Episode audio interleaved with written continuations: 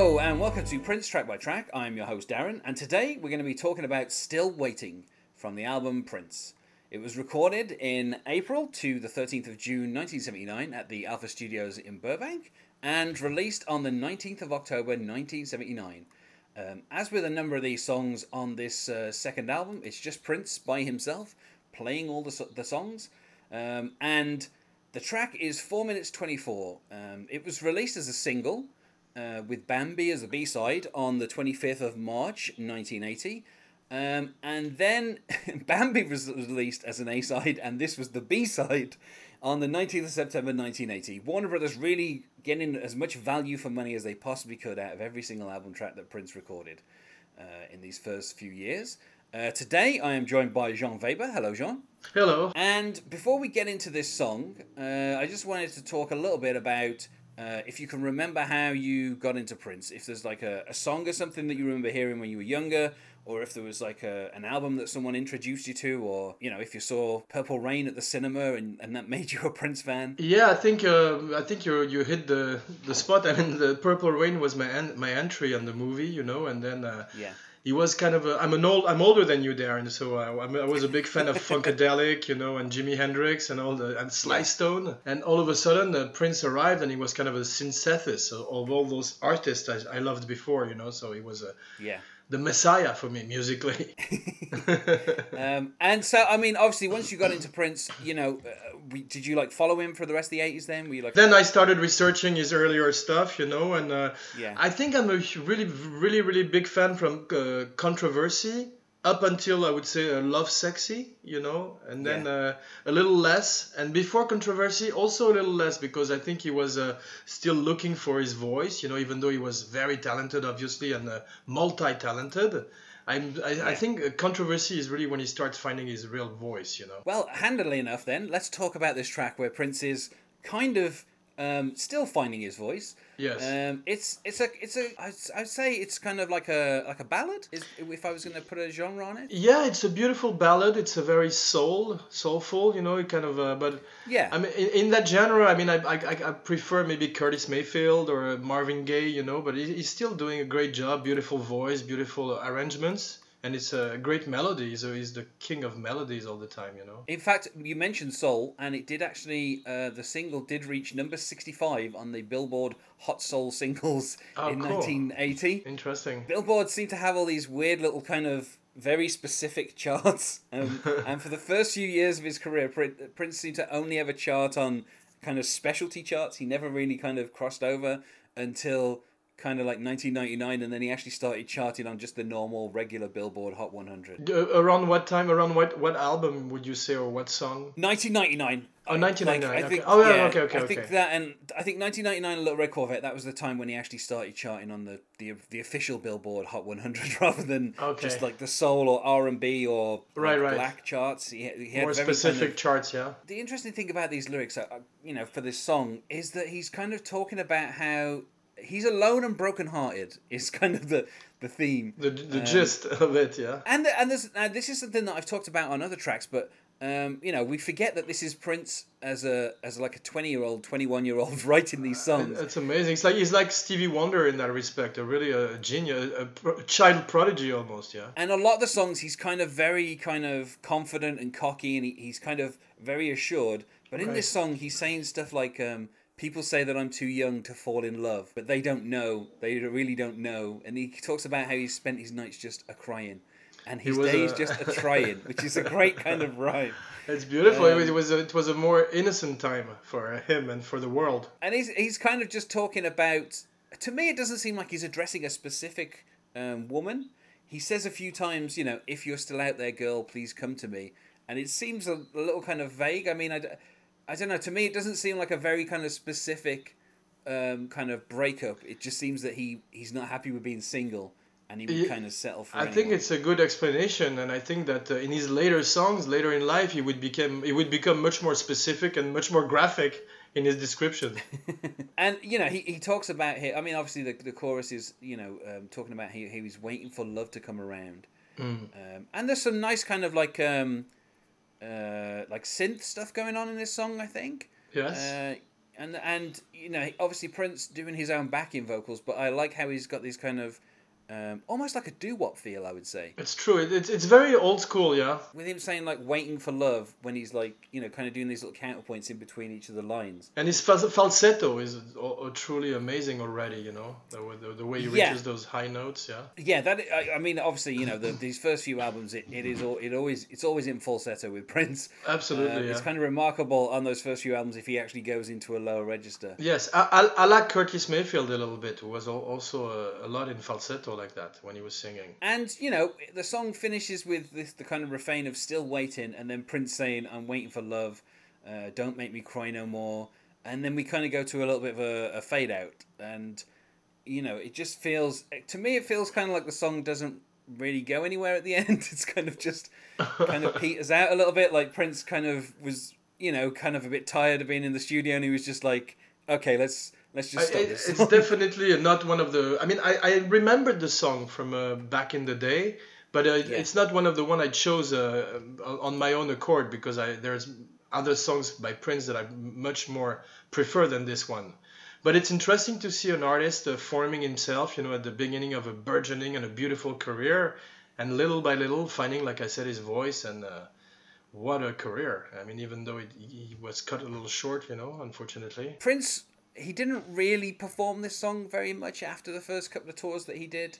Um, you know, he did it on the tour for this album. He did it on the next couple of tours, Okay. and then basically after 1985, he he just he never kind of really performed it, pro- you know, live. Yes. Um, although interestingly, um, interestingly f- from your point of view, Jean, the last Hmm. time he performed it live was actually in Paris, France. oh wow. Um, in 2010, he uh, he did it as uh, as kind of uh, cool. part of like a, a medley with some other songs. I like when artists do that when they revisit their old uh, old stuff, you know, that they never play live. And he, lo- he had a Yeah. special relationship with Paris. I saw him play in Paris, and he was always doing amazing concerts over there. He did. I mean, it's funny actually because um, you know when Prince had a big tour, he would always kind of uh, it, you know get to get to make sure that he got to Europe and kind of perform in kind of like Germany, Paris. You know, like he he really kind of um, he obviously you know when he did Twenty One Nights in London um, at the O2, you know he knew that he had a European fan base. Oh yes, big time. and yes. he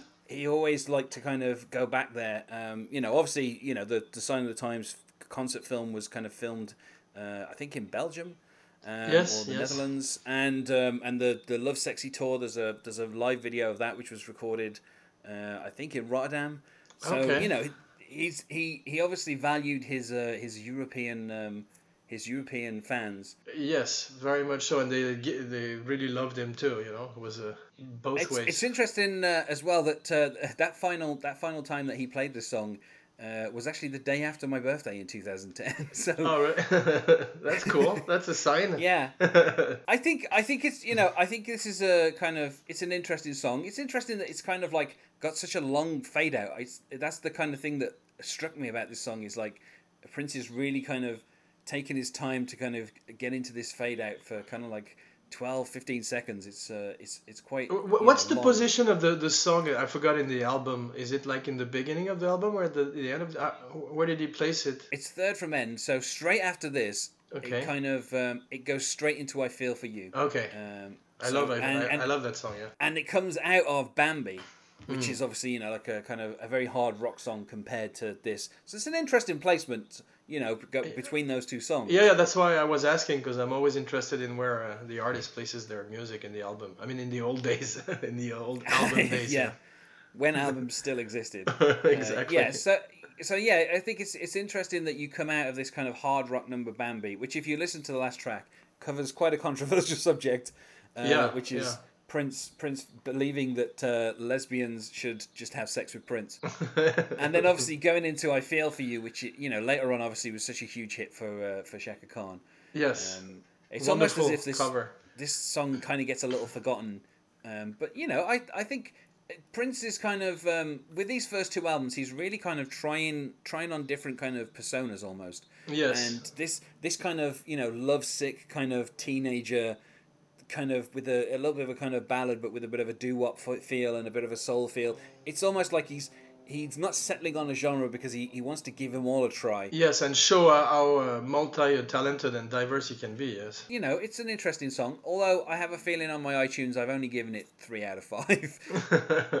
Do you have a? I have a question for you, Darren. Do you have Prince's vinyls, or you just uh, have like uh, CDs and uh, or tracks? Me- when I got into Prince, I was I, w- I got the tapes of his albums. I still have my tape of um, Diamonds and Pearls and Symbol, um, Cool. which I got for the, Christmas Christmas Christmas in ninety one and ninety two for me. Um, and then a few years later, when I was able to, I started buying the CDs. But um, the only the only thing I have of Prince's on vinyl, I have two. I have two things. I have one 12 inch, which is uh, Get Off. Okay. Um, which was you know the first kind of song that got me into Prince, and then I also have um, "If I Was Your Girlfriend," a seven inch, which I Okay. bought many Awesome. years later, uh, uh, and has the B side "Shockadelica," which is cool. one of my favorite B sides. I, I love that song. Yeah.